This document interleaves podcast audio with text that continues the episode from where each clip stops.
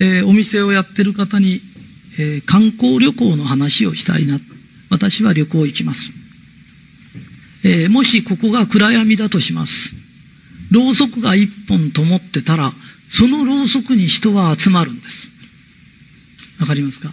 今は不況ですからまた暗闇と同じなんです。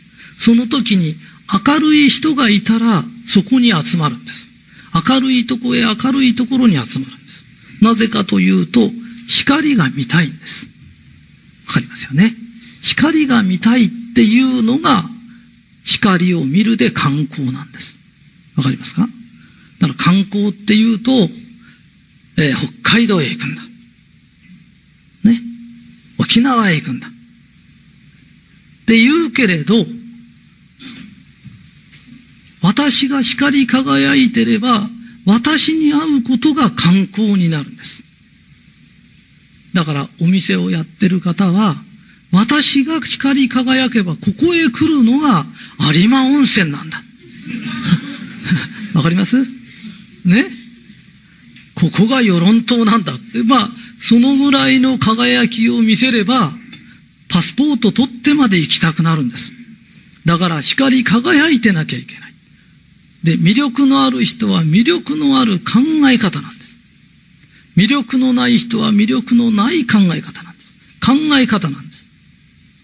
私の知ってる人で、彼女も、えー、奥さんも何もいない。その人は、競馬が趣味なんです。だから、乗馬に変えてごらん。全然違うよ。ね。競馬やってる人と乗馬やってる人じゃ、彼女だってなり手もってくるんですよ。ね。何か魅力のあることに自分をちょっと転化する。同じ馬が好きなんだったら、乗馬の方がいいよ。ね。言葉だって似てるじゃないか。っていうね、ちょっとしたことで方向をクッと変えると非常にいいんですよ。ね下駄屋さんがある。そうすると自分は下駄屋だと思ってると、下駄が売れなくなると潰れてしまう。ところが自分は履物屋なんだと思えば靴売ればいい。でも、靴屋なんだと思ってると、本当は靴下も売れるかわかんないし、ハンカチも売れるかわかんないし、ズボンも売れるかわかんない。でもあまり自分を縛っちゃうと何しかできなくなっちゃう。だから私は商人なんだ。商人ですから、えー、もしここで何か飢饉かなんか起きた場合は、私は急に百姓になったり、えー、そこで水遁を打ったりとか、えー、いろいろやります。で、自分は商人なんだから、商売なら何でもやるんだ。で、これを広く持ってないと自分はあんまり狭めちゃうと、いいことないんです。昔は専門でって、専門で良かったことなんです。専門とかで言ってると、今あのスーパーマーケットでもでっかいのバンバンできますからね。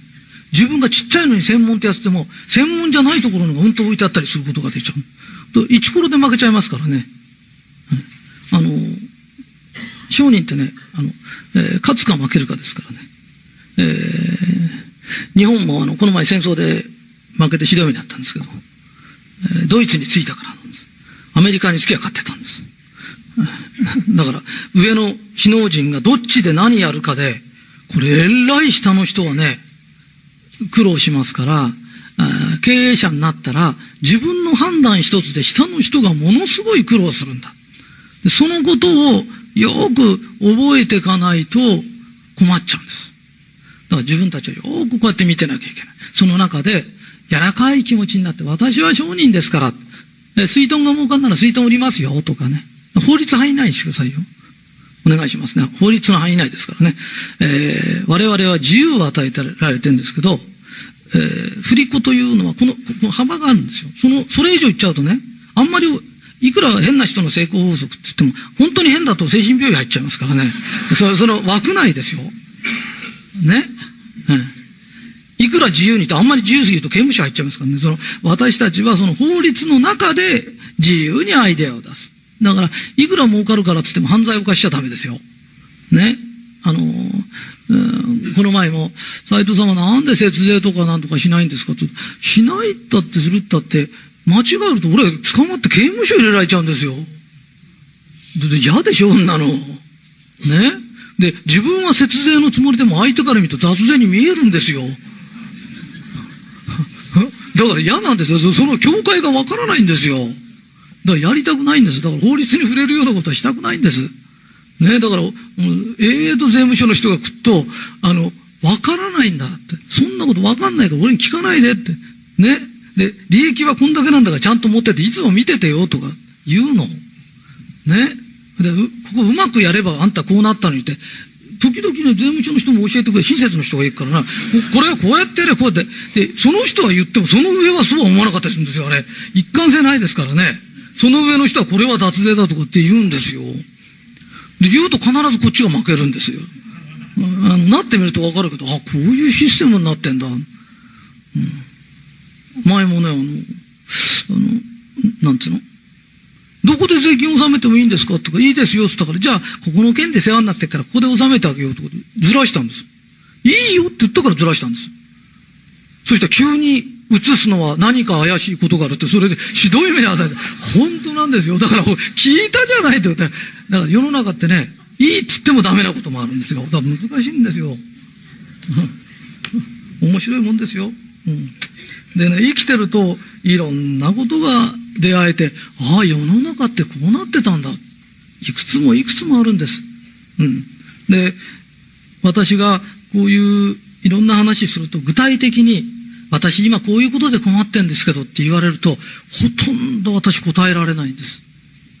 なんでかっていうと、私ならこうしますっても私じゃないからできないんです、相手は。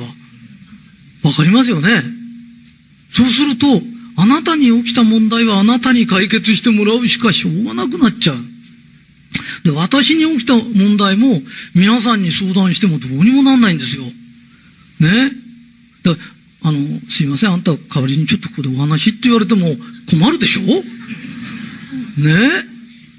え。でね、いろんなことが次々次と起きるんです。これを面白いな、辛いなと捉えちゃうと本当に辛くなっちゃうんです。でこれ面白いなって捉えていかないとダメですねっていう話ですね。それで観光になろうよ。俺たち光り輝こうよ。そしたら、キャンドルサービスで自分が光り輝いてたら、みんなにつけてあげる。いくら光を分けてあげても光は減らないんです。私の光が半分になっちゃうことはないんです。それどころか周りが明るくなると、全員が明るくなってくるんです。で、世の中がどんどんどんどんどんどんどん明るくなるんです。だから、私たちってキャンドルサービスしなきゃいけないんだ。ね。うちに来たら光を見に来ただけじゃないんだ。光を灯してあげるんだ。で、その人とは帰ってくんだ。ね。ついてるね。ついてるついてるっていうお客さんまで言い出したらその人も明るくなる。だからみんなが明るくなってくるんです。それの元じゃなきゃいけないんです。だから私は日本漢方の観光の元なんです。だから火消しちゃダメなんです。笑顔を絶やしちゃいけないんです。で、あそこにいる私のお弟子さんっていうんで、この前解散したんです。10人のお弟子さんがいると、この前解散されて辞めさせてもらったんです。もうね、弟子がいるってだけで気が重いんです。10人ぐらい平気かなと思ったらね、とんでもない話で、後で分かったんだけど、キリストも10人しか弟子がいなかった。キリストで10人なのに俺が10人になってとんでもない。